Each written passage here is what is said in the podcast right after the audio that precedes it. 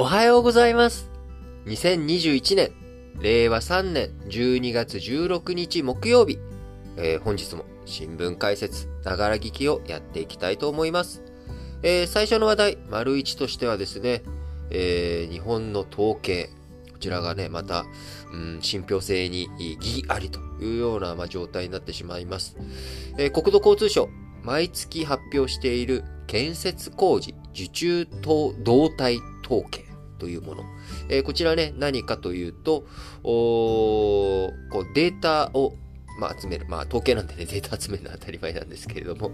あの、建設工事、こう、建設業者に、まあ、建設工事どれぐらい受注してますか？っていうこと、まあ、その動向、まあ、実際に建設がこれからどれだけ増えていくのか、建築業において、えー、どれだけ、まあ、いろんなあ着工が見込まれているのかっていうことをですね、え公共機関とか、あるいは民間とかからですね、詳細に、えー、どんな受注工事するんですか、どんな風に工事受注してるんですかっていうことを把握する。まあ、それによって、えー、実際に数字が動く前の、えー、いろんなものが、あ建設工事ってね、資材の調達とかいろんなところにも影響してくるので、まあ、それを早めにしっかりと把握することによって、え、各種経済、社会施策のための基礎資料を売るとともに、企業の経営方針策定等における参考資料を提供すること。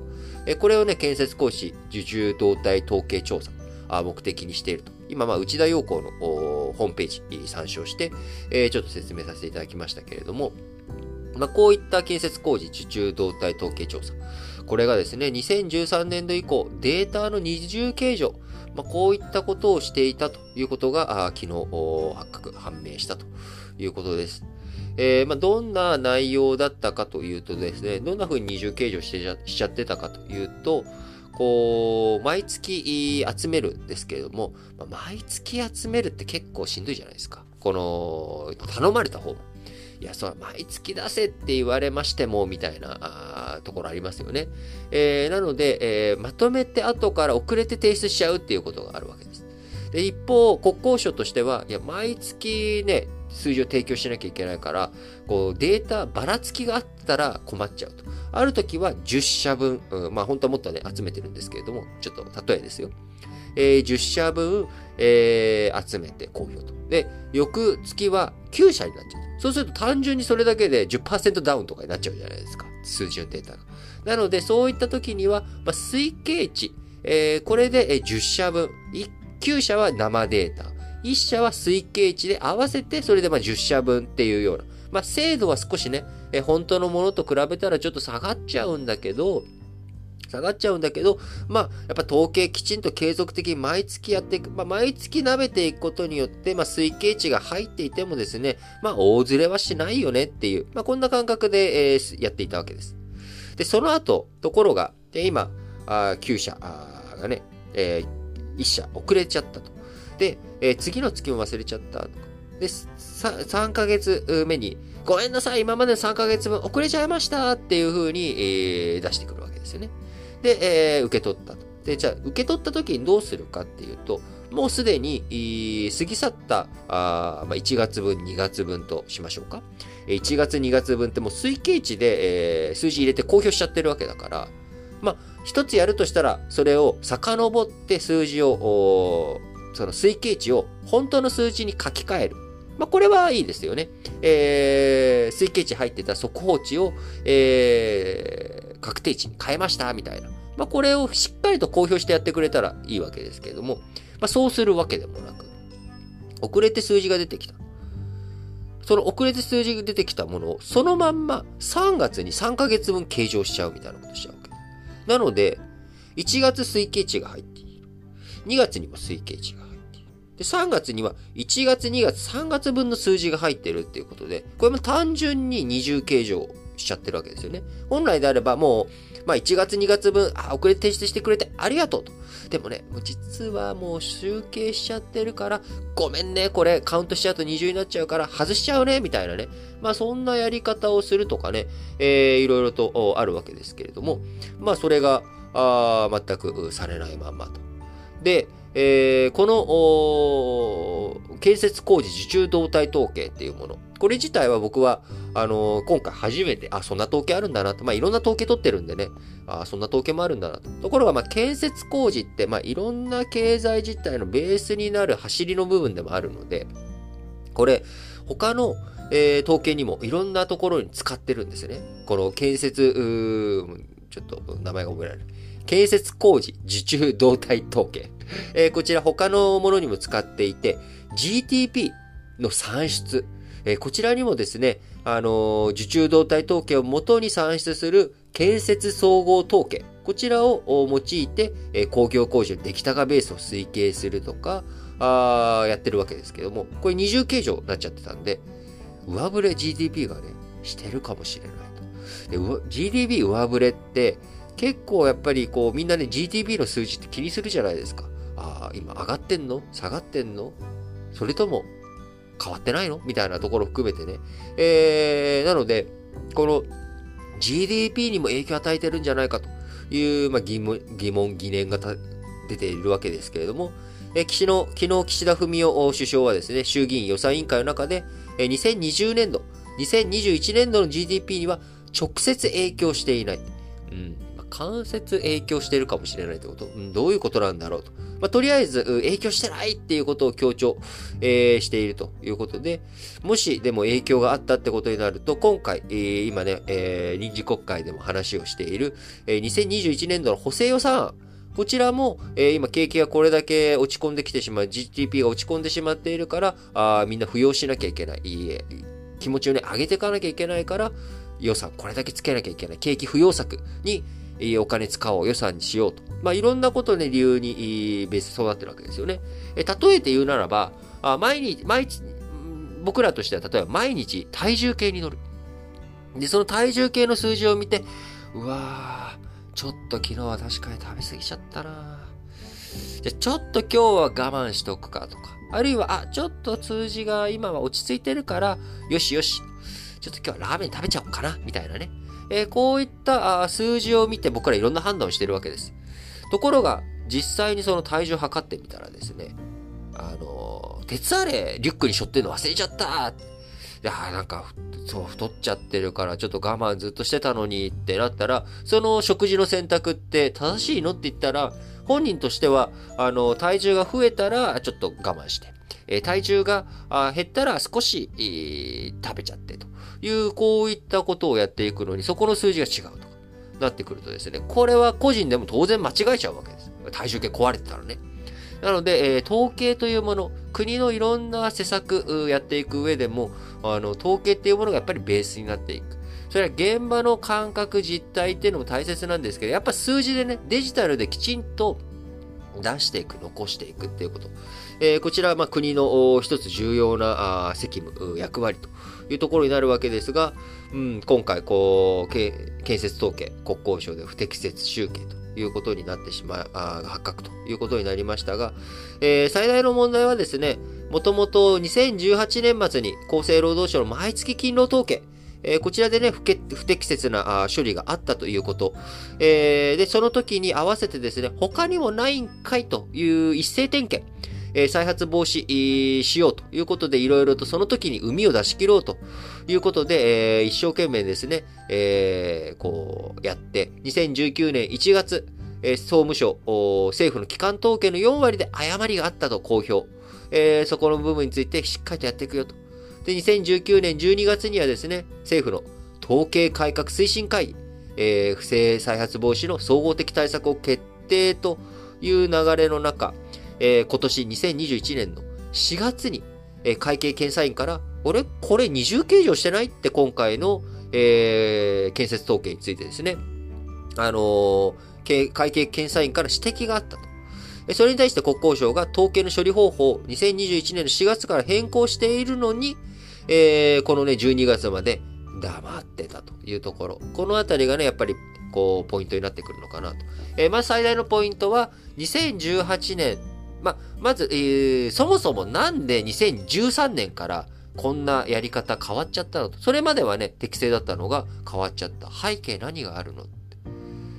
これね、やっぱりね、ちょっとこう、うん、もしかしてって思うのは、ちょうど自民党に切り替わってアベノミクスがね、始まるタイミング。えそこでどうにか数字を上振れさせたかったっていうところで、なんか、意図が働いたんじゃないか、みたいな疑念は当然出てきちゃうわけですよね。まあ、それについてきちんと説明を果たしてほしいですし、えー、まずはなんで始まっちゃったかっていうこと。で、二つ目、えー、2018年に統計の問題、2018年末に統計の問題、厚労省で、えー、起きて、えー、総合的に見直そうとしたとき、そこでなぜ見逃されてしまったのか。これ、二つ目のポイントですね。なぜ始まったのか。そして、こう、変わるタイミングがあるはずの2018年末から2019年の頭に関して、なぜ見逃されてしまったのか。そして、今回、2021年4月に見つかった。これはね、もうあのー、ようやく見つかったっていうことで、見つかったこと自体はいいんですよ。もうそれで、そこから直していこうなんですが、なぜその2021年4月のタイミングで、いや、すいません、間違えてましたって公表しなかったの。やっぱこのあたりね、あのー、こう、改めて、政治、何か不祥事がある。不祥事があるのはしょうがないんですよ。人間だもの。あの、間光星さんじゃないですけれども、やっぱりミスがある。えー、それはもうやむを得ないことだと思います。えー、そのミスがあった時に、どうリカバリーショットを打つか。やっぱね、あのー、隠すってのが一番こう、んって、他にはあるんじゃないの？そこにはなんか悪い意図があるんじゃないの？っていう、まあ、こういった疑念をね、えー、呼び起こしてしまうということで、政治に対する不信感、まあ、政治と金の問題で今、高まっているわけですけれども、えー、政治だけじゃなくて、今度は政府、官僚のやってること、えー、そこにね、えー、官僚と統計みたいな感じでね、またそこに不信感があ高まっていくみたいなことがないように、えしっかりと岸田政権、えここでね、え統計の生み、しっかりと出し切って、えそして、なぜそんなことが起きたのか、きっちり説明をして、え次に進んでいくためのですね、ベースを築いていってほしいなと強く思います。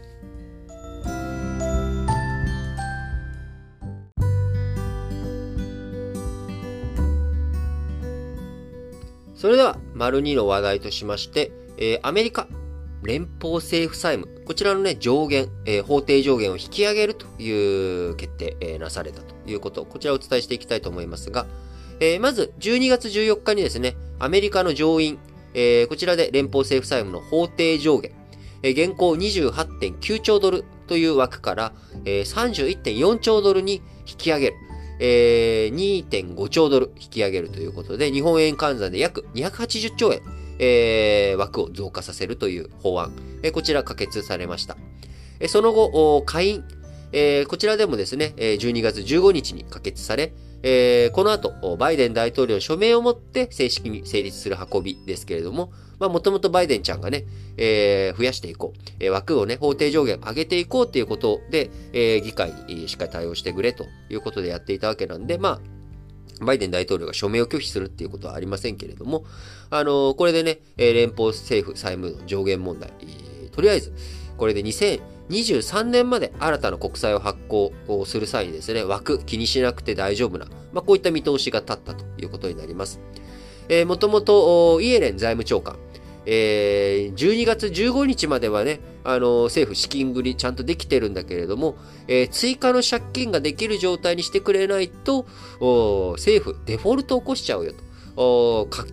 買い替え、あの借り換え、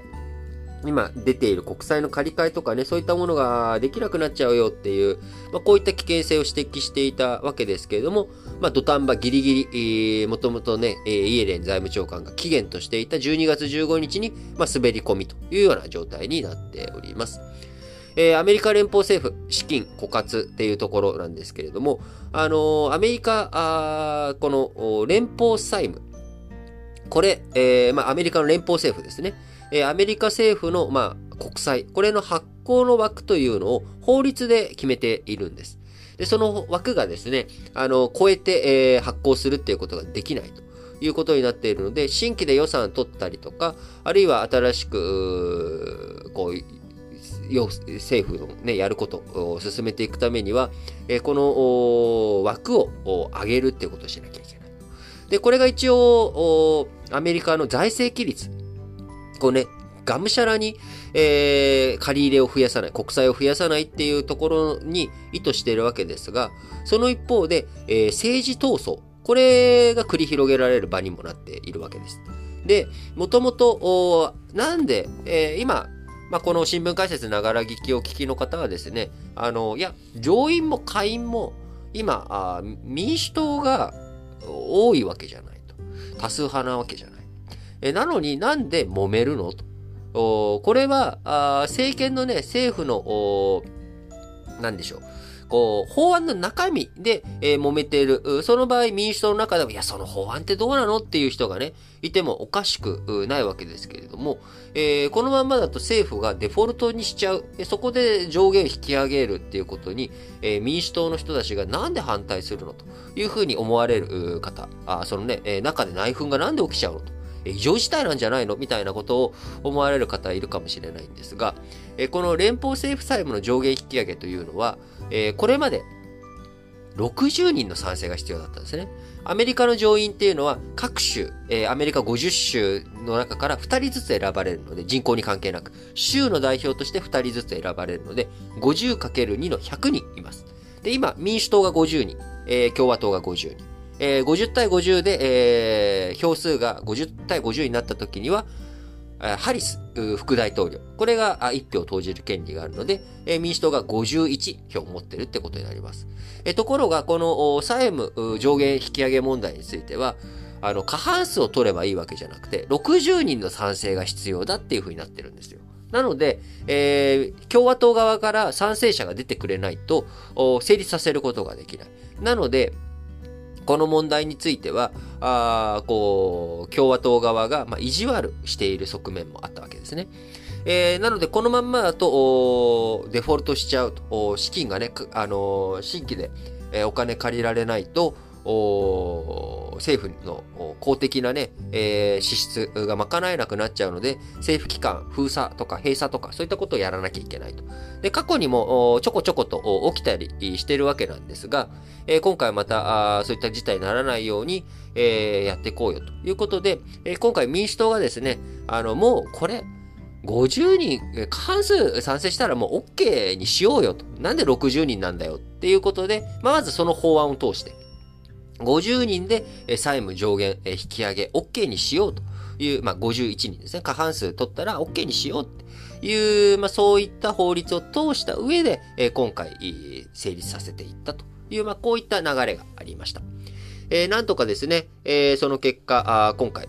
政府、債務上限引き上げることに成功したということで、まあ、この結果、2023年まで、えー、新たな国債を発行して資金やりくりできる見通しが立ったということで、えー、来年、2022年秋に中間選挙を控えているわけですけれども、えー、この中間選挙まで、えこの債務上限問題っていうのは、あ中間選挙ではもう論点にならないというような状態になっていました。えー、ただですね、あのー、今回、債務上限、えー、めぐって、えー、なんとか通過させることができたわけですが、まだまだ議会においてですね、えー、バイデン政権、克服しなきゃいけない課題があります。えー、それはですね、バイデン政権が目玉政策として、えー、出している子育て支援とか気候変動対策、えー、こちらを盛り込んだ1.75兆ドルの歳出歳入法案、えー、こちら民主党内で対立で成立が遅れているということです。えー、上院の中ではですね、年内可決なんとか目指していこうというふうにしていますが、えー、目処まだ立っていないということになっており、あのー、どうにかあ進んでいくのかどうか。えー、インフラ法案についてはね、超党派、えー、共和党の参戦を含めて、えー、アメリカの古くなったインフラを刷新していこう。えー、こういったことについては、あなんとか合意して前に進んでいるわけですが、今度は、あやっぱり子育て支援とか気候変動対策、えー、こちらがばらまき主体になっていくんじゃないかと。で、ばらまきあんまり強くすることが本当にいいのかっていうこと、これ民主党の中でも議論がね、分かれてしまっているということで、バイデン政権として自分のやりたいことに対して予算をしっかりとつけることができるか。えー、まだまだ議会でのアメリカ国内のね、問題も抱えているということで、まあ、その状況の中、あ台頭してくる中国、えー、ウクライナ、緊迫化するウクライナ情勢、えー、アメリカの指導力、えー、国内問題においてもそうですし、国際社会においてもバイデン大統領、えー、厳しい冬の寒さとともにですね、しっかりと寒さに負けず対応していってもらう必要があるのかなと思います。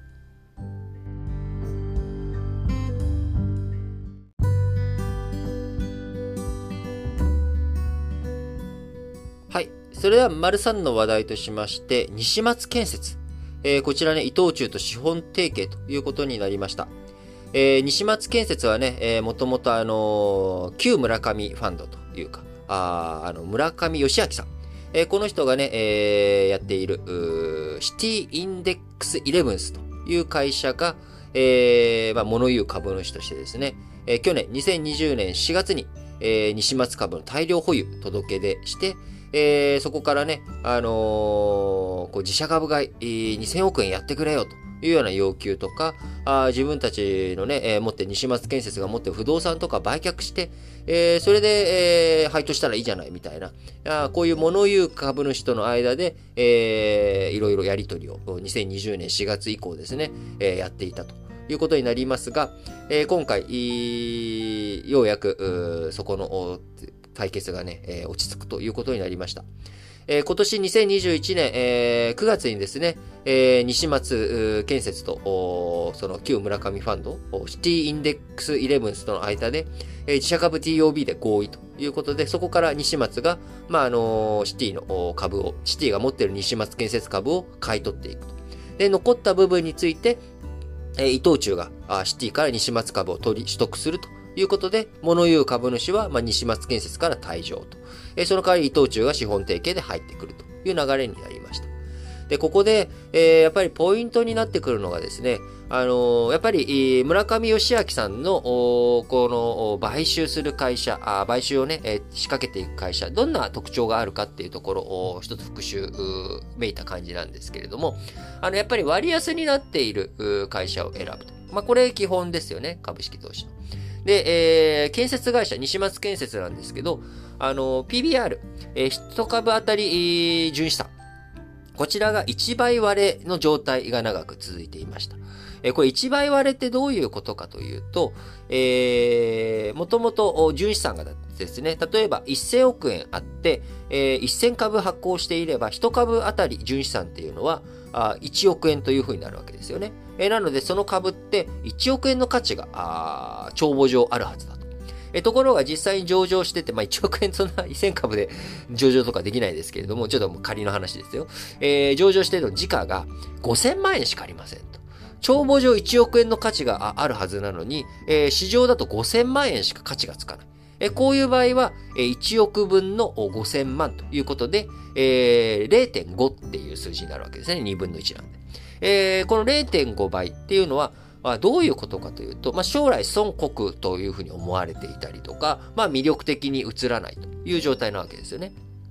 で、えー、今回、えー、こういった状態になっている西松株をですね、えー、村上義明さん買って、え、だからさと、お前帳簿上それだけの資産があるってことになってんだから、あ今ある帳簿上の資産売っちゃえよと。売ったら実際にそれだけの現金できるだろと。で、それで配当してくれたら、えー、俺5000万で、えー、買ったけど、一株ね、5000万で買ったけど、1億円もらえるってことになるよね。だからそれやってよっていう、えー、まあ、こういった話になったわけです。えー、過去、昔あの、阪神阪急、えー、阪神阪急ホールディングス、今あありますけども、ともと阪神と阪急別会社で、えー、まあ、あの、昔の野球をね、えー、ご存知の方、阪急ブレーブスと阪神タイガースということで、セパ、両リーグにそれぞれ、あの、電気鉄会社、こう、球団も持っていたわけですけれども、まあ、こちらのね、買収、は、あれどっち？阪神を買収しようと、阪阪急、阪神か。阪神を買収しようとしたんだっけな ?2005 年とか6年、えー、7年ぐらい。ちょっとすいません、記憶が曖昧。どっち、阪神か阪急、どっちを買収しようとしたのかすっかり忘れちゃいましたけれども、えー、その時に村上義明さんがやろうとしたことも、えー、似たようなことで、帳簿上、ずっと昔に持っている不動産、え、百貨店の不動産の価値が、帳簿価格が1円とか、もうすごい低い金額になってるんですね。で、昔の1円とかのってめっちゃ高かったじゃないですか。その明治とか、そういう時の1円って。えそういった時代からずっと帳簿を引き継いできてるので、1円ってなってる。でもこれじゃあ実際に売ったら、まあ、数千億円ということになるよねと。そうすると、あっという間に時価、あね、あの、純資産増えるじゃないかと。えそれやってくれよっていうような、まあ、こういった要求を突きつけるということで、まあ、しっかりとやっぱり帳簿を見てですね、その資産の状態どうなってるのか、えそれに対して実際今評価がどうついてるのか、まあ、これを見比べて、えー、買収会社を選んで、まあ、仕掛けていくっていうところ。まあ、これがやっぱり特徴ということになりますが、まあ、西松建設としてはですね、まあ、今あるも全部売って、えー、お金調達したらですね、僕らも、あの、仕事できないじゃないかということで、いやいや、それはちょっと待ってくれよっていうことでずっと交渉を続けており、えー、今、えー、至るということになります。えー、シティ側、今年5月にですね、西松建設に本社の入る虎ノ門ヒルズなどの保有不動産、これ売却した上で、えー、連結純資産とほぼ同額の最大2000億円、自社株買いしてくれよということで、えー、先ほどね、例えで、えー、言っていた部分を、えー、やってくれということになっていたわけですが、まあ、こちら、あの、企業価値毀損するっていうことで、西松建設反発していたということで、えー、最終的にはですね、伊藤忠が、まあ、買い取ってい、えー、く、えー、そんな動きになっているということです。えー、これを受けてですね、伊藤忠の保有議決権比率、西松建設に対して10.16%となって、実質的な西松建設の筆頭株主となると。えー、村上義明さん率いるシティ社の持ち分はゼロとなるということで、えー、これまで伊藤忠と西松建設、えー、分譲マンションなど不動産事業で共同開発の実績があるということで、これまでも関係深かったと。いうことで、まあ、これから資本提携にさらに踏み込むことで、まあ、伊藤忠不動産事業を中心にですね、えー、幅広い分野で提携関係を強化していくということですが、まあ、あくまでも資本提携、まあ、そういった、あの、業務上のね、えー、いろんなあ関係を深めていこうということで、えー、伊藤忠が西松建設の経営にね、ついて何か、まあ、口出しするつもりは一応ありませんと今言っているわけですが、まあ、今後どういうふうになっていくのか。まあ、あの、伊藤忠としてもですね、あの、ゼネコン、準大手と言えるようなところにね、えー、出資するっていうのは、あここれだけ、えー、明確な意図を持っての大きい金額の出資というのは初ということになるらしいので、まあ、今後どういったふうに業界、まあ、国内のね、えー、そういった不動産開発っていうのも、えー、東京オリンピックが終わった後、下振れしていくんじゃないか。もうそこでね、加熱、下火になって、えー、インフインフラ業界、そのゼネコン業界、えー、不況の波が来るんじゃないか、嵐が来るんじゃないかというふうに言われてる中、今、どちらかというとね、あの、新型コロナの影響でいろんな着工が遅れたりとか、あいろいろと、こうギュッと、でも、なんとか、急いで作りたいとかっていうことで、えー、資材価格とかいろんな人件費の高騰とか、まあ、あのー、ゼネコン関係者に対する、ゼネコンに関係する、えー、お金、えー、売上、え、とかその受注金額上がってくるとかっていう流れがありますけれども、まあやっぱり長い目で見たときに人口が減っていく日本でどれだけ不動産が求められていくのか、まあ、そこに対して、え、グローバル企業である伊藤忠と、まあ、ゼネコン業者である西松建設、どんなタッグを組んで、え、やっていくのかというところね、非常に注目されるなと思います。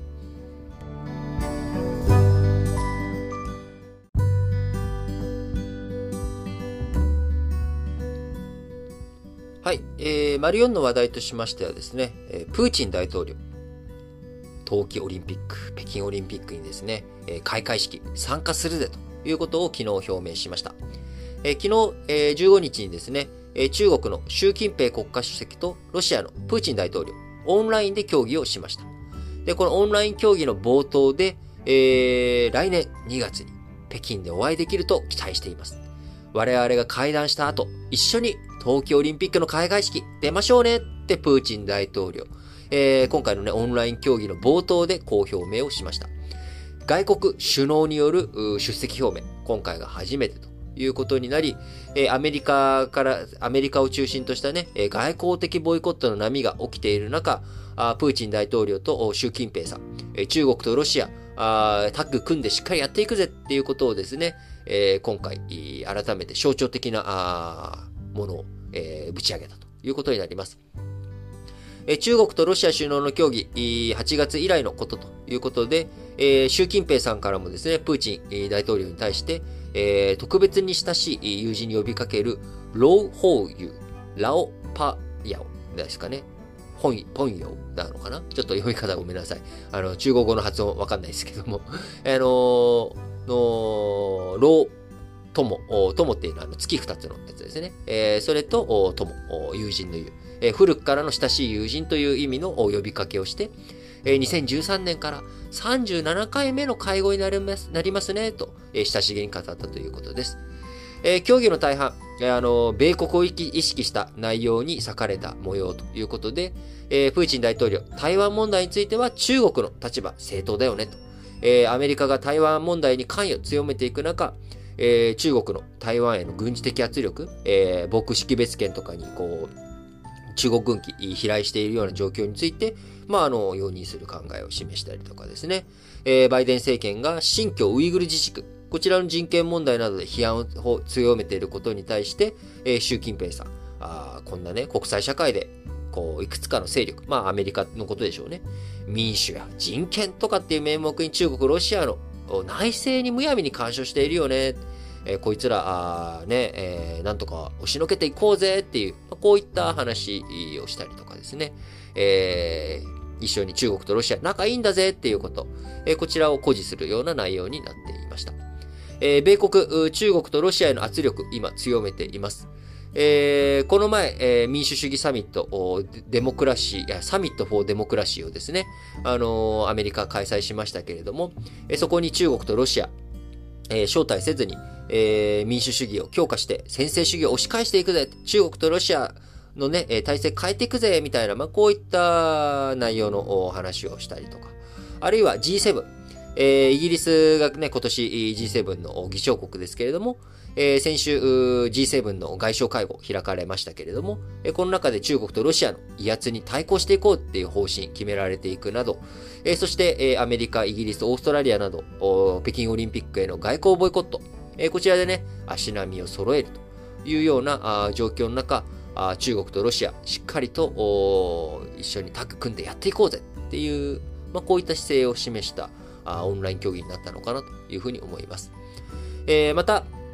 中国とロシアの首脳、軍事的な連携、こちらもね、えー、していこうということを確認して、えー、今年のね、11月には、あの、記憶に新しいですけれども、中国とロシアの空軍とか、ああるいは、あ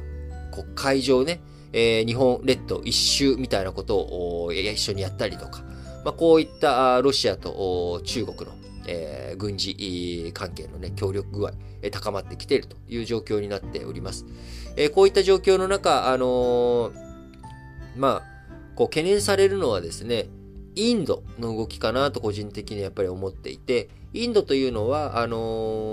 ー今年クワッド、えー、アメリカ、オーストラリア、日本、インドの4カ国での連携、こちらの枠組みにも入りつつ、えー、この前お伝えしましたけど、先週どっかでお伝えしましたけれども、ロシアとインドの中でね、えー、安全保障関係について、えー、タッグ組みつつ、で、中国と国境問題を、えー、インド抱えているんですけれども、上海協力機構という中国とロシアがやっている、えー、中央アジアを中心とした安全保障の枠組み、えー、こちらにも参加しているということで、えー、ロシア側によりますと、近い将来、えー、中国とロシアとインドの3カ国首脳による協議、こちらの開催検討していくことで一致したという発表もあります。えー、このね、インドをどっちが握るんだというキャスティングボートをね、インドが握ると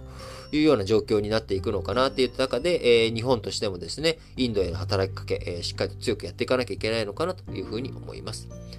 えー、また、昨日のね、その、中国とロシアのオンライン首脳会談が開かれている一方え、ロシア国防省え、昨日15日に日本海で海軍太平洋艦隊のフリゲート艦マルシャル・シャポシニコフが最新鋭の対潜水艦ミサイルの発射演習を行ったというふうに発表したということで、えー、ロシア軍、最近日本海でミサイル発射などの演習を繰り返していますけれども、やっぱり安全保障に関してね、えー、非常に緊張感高まる状態、えー、続いていくのかなというふうに思います。えウクライナ情勢、えー、今ね、あの、西側のウクライナあ、非常に圧迫強まっていたりとか、あるいは、あロシアと仲のいいベラルーシが移民をですね、EU 側に、えー、こう押しか押し付けようというような動き、えー、していて、えー、日本からしたらですね、遠い国の、遠いところの話だと思われるかもしれませんが、ロシアの軍事的圧力というのは日本海周辺でも高まっていますし、えー、難民問題についてはですね、えー、対岸の火事のように思われるかもしれませんが、やっぱその北朝鮮の問題はやっぱり我々抱えていて、もし北朝鮮の体制が崩壊するとですね、これまでは、あのー、国境とかを北朝鮮軍がね、自国の人たちが出ていかないように、脱北しないように、警備しているところが完全に緩まっていく。そうなってくると、もしかしたら日本海を渡って大量に難民が、新潟県とかにね、あるいは鳥取島根とか、あこういったところにやってくるっていう可能性も十分あるわけです。えー、そうすると難民問題にどう対処していくのかっていうこと。えー、こちら日本もですね、積極的に難民問題に関わっていく姿勢を見せないと、えー、日本が難民問題の当事国になった時にね、周りが、いや、お前さ、自分が当事者じゃなかった時は何もしてくれなかったじゃん、みたいな。えこういったことを言われる危険性、可能性も十分。え今現状だとですね、日本は難民に厳しい、えー、国というふうに思われているわけなので、難民問題何かあった時にですね、えー、欧州各国が助けてくれるかっていうと、やはりその関係性に対しては僕はすごく乏しいなっていう危険性を感じています。えー、なので、えー、今積極的にやはり中国とロシア、タッグを組んで影響力強ますえ強まっている状況の中ですね、え日本としてはウクライナ問題、そしてポーランド、ベラルーシの国境で、え難民問題抱えている状態の中、日本としてできることを積極的にね、えやっていくってこと、それが国際社会における日本のプレゼンス、え日本のプレゼンスを高めていくと同時に、日本の安全保障とか、日本の国益に資することにつながっていくなと強く本当に思いますね。なのでね、国益、狭い観点で、えー、自分の身の回りだけ、えー、良ければいいやではなく、えー、2手、3手先、その未来をしっかりと見据えて、今取るべき行動をとって、えーえー、いくっていうことね、これがね、大切だと本当に思いますね。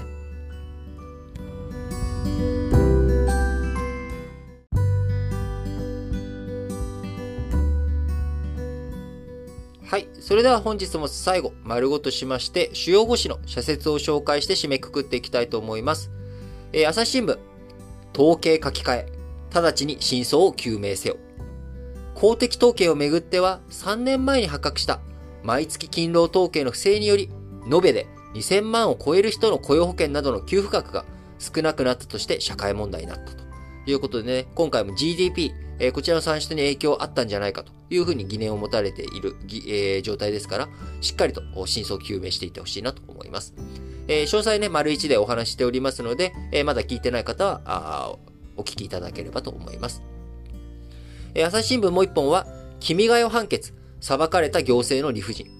え高裁は原告側の意向確認は、憲法が定める思想良心の自由に反するとの主張は退けたものの、再任用しなかったのは、負の裁量権の逸脱、乱用にあたり違法だと結論付けたということで、えー、再雇用されなかったね、えー、定年迎えて、えー、再雇用、任用されなかったあ人、えー、こちら2017年3月末に再任用を申し込んだところ、えー、教育委員会から卒業式などの際、君が代を起立聖書することを含む職務命令に従うかとの意向確認があり、これに明確に答えなかったところ、任用されなかった問題についてです。えー、こちらね、結構内容的にも重要な話、盛りだくさんだなと思うので、ぜひ時間がある方はですね、え、朝日新聞の、え、こちらの社説、読んでいただければなと思います。えー、毎日新聞、高校教科書の改革、現場軽視では行き詰まる。現場軽視の強引な改革はいずれ行き詰まる。文科省には教師や生徒の声に耳を傾けながら教育の質を高めていく責任がある。えー、毎日新聞もう一本。政治団体と雇用助成金、議員の倫理観欠如に驚く。政治と金の問題が不信を招いている状況である。いずれの議員も返金する意向だが、適法とも強調している。法律で禁じられなければ何をやってもいいと考えているとしたら、国民の常識とかけ離れているということで、まあ、あの、僕自身はですね、えー、まあ、うん、あの、この問題についてはですね、やっぱりあの雇用を抱えている中小企業のトップだっていうところを、そういった側面がね、あの、政治家にはあるというふうに思っておりますので、えー、この雇用助成金を、ね、受給していたこと自体については僕はあ異論はありません。ただ、やっぱりなぜそれを申請して、え、必要だったのか、どういうふうな影響があって、えー、雇用がきつくなってしまったのか、あその維持するためになぜこの制度を使って、え、やったのかというところ、これはね、きちんと説明責任というものがあると思いますので、え、説明をしていってほしいなと思います。産経新聞、10万円給付の指針、政策目的は脇に置くのか。えー、今回の方針転換は釈然としない。政策目的を脇に置いたまま朝令暮改を繰り返す。そんな政策のどこに妥当性があるというのだろう。単なるばらまきに終わっちゃってるじゃないかというね、えー、産経新聞の主張です。えー、産経新聞もう一本、建設統計の不正、政府の信頼損ねる行為だ。まずは不正の全容を解明し、再発の防止に努めねばならない。特に今回のような統計データの書き換えは、統計法に抵触する疑いもあり、厳正な処分が欠かせない。えー、読売新聞。アメリカの竜巻被害。日本も脅威と無縁ではない。住民の間では、現地のね、住民の間では、いざという時、えー、地下室に避難するなどの対策が普段から浸透している。にもかかわらず、街の中心部や大規模物流倉庫などが襲われ、多くの死者が出た。予期せぬ時期の竜巻に油断した面もあったのだろうと。で、なんか日本だとね、竜巻の人的被害とかあんまり、えー、聞かないなというふうに思うんですが、2006年、えー、結構前、もうね、15年前ですけれども、2006年には北海道で9人竜巻のね、えー、ことで死亡している、そんな、あ年もあったということなので、日本にとってもやっぱ一言じゃないなと。で、今日本はね、え竜巻以上にやっぱり地震とか、災害、えー、多い国ですので、えー、そのいざという時の対策対応、しっかりとね、改めて、えー、我々、え、こう、何か災害があった時にどういうふうに行動するのか。特に今は本当にね、寒い時期なので、今、え、焼け出されたとか、あ倒壊した、え、そういう時にね、外、寒いよっていう状態の中、どういうふうに避難生活を送るのかというところ、え、考えていく上で、改めて、え、その身の回りのね、え、その、被災グッズ、被災をした時の避難グッズ、点検ね、えー、改めてしといていただければなと本当に思います。えー、読売新聞もう一本は、フランス領の独立秘訣、太平洋の安定に資する結果だ。ニューカレドニアは電気自動車の電池などに使われるニッケルの世界的産地だ。中国が資源獲得やフランスの影響力低下を目的に独立運動を背後で煽る事態を、はい、警戒しなければならない。えー、最後日経新聞の2本です。関西スーパー買収合戦の教訓。事態がこずれた理由は、出席すると事前の議決権行使が効力を失うといった決まりを株主が理解していなかった点にある。総会ルールを周知し、厳正に運営するのが株式会社の責務であることを改めて確認しておきたい。えー、最後、トヨタの EV 巻き返しに期待する。環境への意識が高い消費者には、すでにアメリカテスラが支持を得ており、ドイツの高級車も EV 化で先行している。顧客層が重なるレクサスの EV 移行は、日本車のブランド力を左右するだけの影響力があり、トヨタの新たな戦略による期待巻き返しに期待したいということです。えー、こちらね、えー、トヨタの EV の話と関西スーパーの話、どちらも昨日取り上げておりますので、えー、もし昨日聞き逃しちゃったよっていう方はね、えそちらも聞いていただければと思います。はい。えー、ということで皆さん本日も新聞解説ながら聞きをお聞きいただきありがとうございます。えー、番組からのお知らせとしまして、えー、今週火曜日、12月14日に行いましたオンライン講演会、え、こちらのね、アーカイブ動画を、えー、有料ですけれども、販売をしております。え、興味がある方はですね、え、各エピソードの概要欄、こちらに、販売してあるノート記事、え、こちらのリンク先貼っておりますので、え興味がある方はですね、こちらあクリックしていただいて、え1000円払っていただくとですね、隠れてるところが見えて、そこに動画あ掲載されておりますので、えー、ぜひ興味がある方はね、聞いていた、見ていただければと思います。え今年2021年の重大ニュースをえー、僕が選んでですね、えー、紹介しておりますので、えー、これからまあ忘年会シーズンとか、あるいは年末の挨拶シーズン、今年こんなことがありましたね、とかっていう話題、えー、提供していく上での見直しにですね、ぜひ活用していただければと思います。えー、そして、えー、ラジオ歴史小話、本体の方でも、この新聞解説ながら聞きの方でもですね、えー、番組は皆様からの、えー、質問やコメント、応援メッセージ、こちらを募集しております。えー、最近ですね、えー、ちょっとお、お便りが滞っているという状態にもなっておりますので、ぜひぜひ、あの、皆様、年末でね、きっとお忙しいと思うんですけれども、えー、リート、寒さに、えー、負けず頑張れよとかね、あのー、コメント、えー、投稿していただければなと、えー、思います。えー、こちらも、番組の各エピソードの、えー、概要欄に、えー、Google フォーム、アンケートフォームのリンク先貼っておりますので、えー、そちらからぜひぜひ、えー、ご応募していただければと思います。えー、皆様の熱いご声援お待ちしております。ということで、えー、最近はですね、あの、昨日久しぶりにちょっと僕夜、外で食事をしたというのをしましたけれども、あの、やっぱりまあ人手がね、まだ、あやっぱほんと戻ってないなとえー、一時よりは人出てる感じはあるんですけれども、それでもやっぱり、えー、人手が少ないなという状況。まあ、あのー、まだオミクロン株とかね、えー、不安なところもありますが、その一方で、えー、これだけ人が出てないと、やっぱり、あの、飲食店の方苦しいんだろうなっていうことを非常に実感させられる街並みでした。えー、寒い日続いていきますけれども、まあお財布もね、えー、まあ僕自身はお財布寒いんですけれども、中にはあったかい方もいらっしゃるんじゃないかなと思いますので、えー、積極的に消費活動に回せるところについては回していく。えー、回せないの時はね、えー、回せないです。倹約すると。いうことで、うまくメリハリついた、あ生活、支出、えー、賢い支出がね、できるように、えー、僕自身もいろんなあものをね、見直して、えー、年末迎えて年始を明るい2022年になるように、ね、なってほしいなと強く思っております。はい。それでは、皆さん、今日も元気に、いってらっしゃい。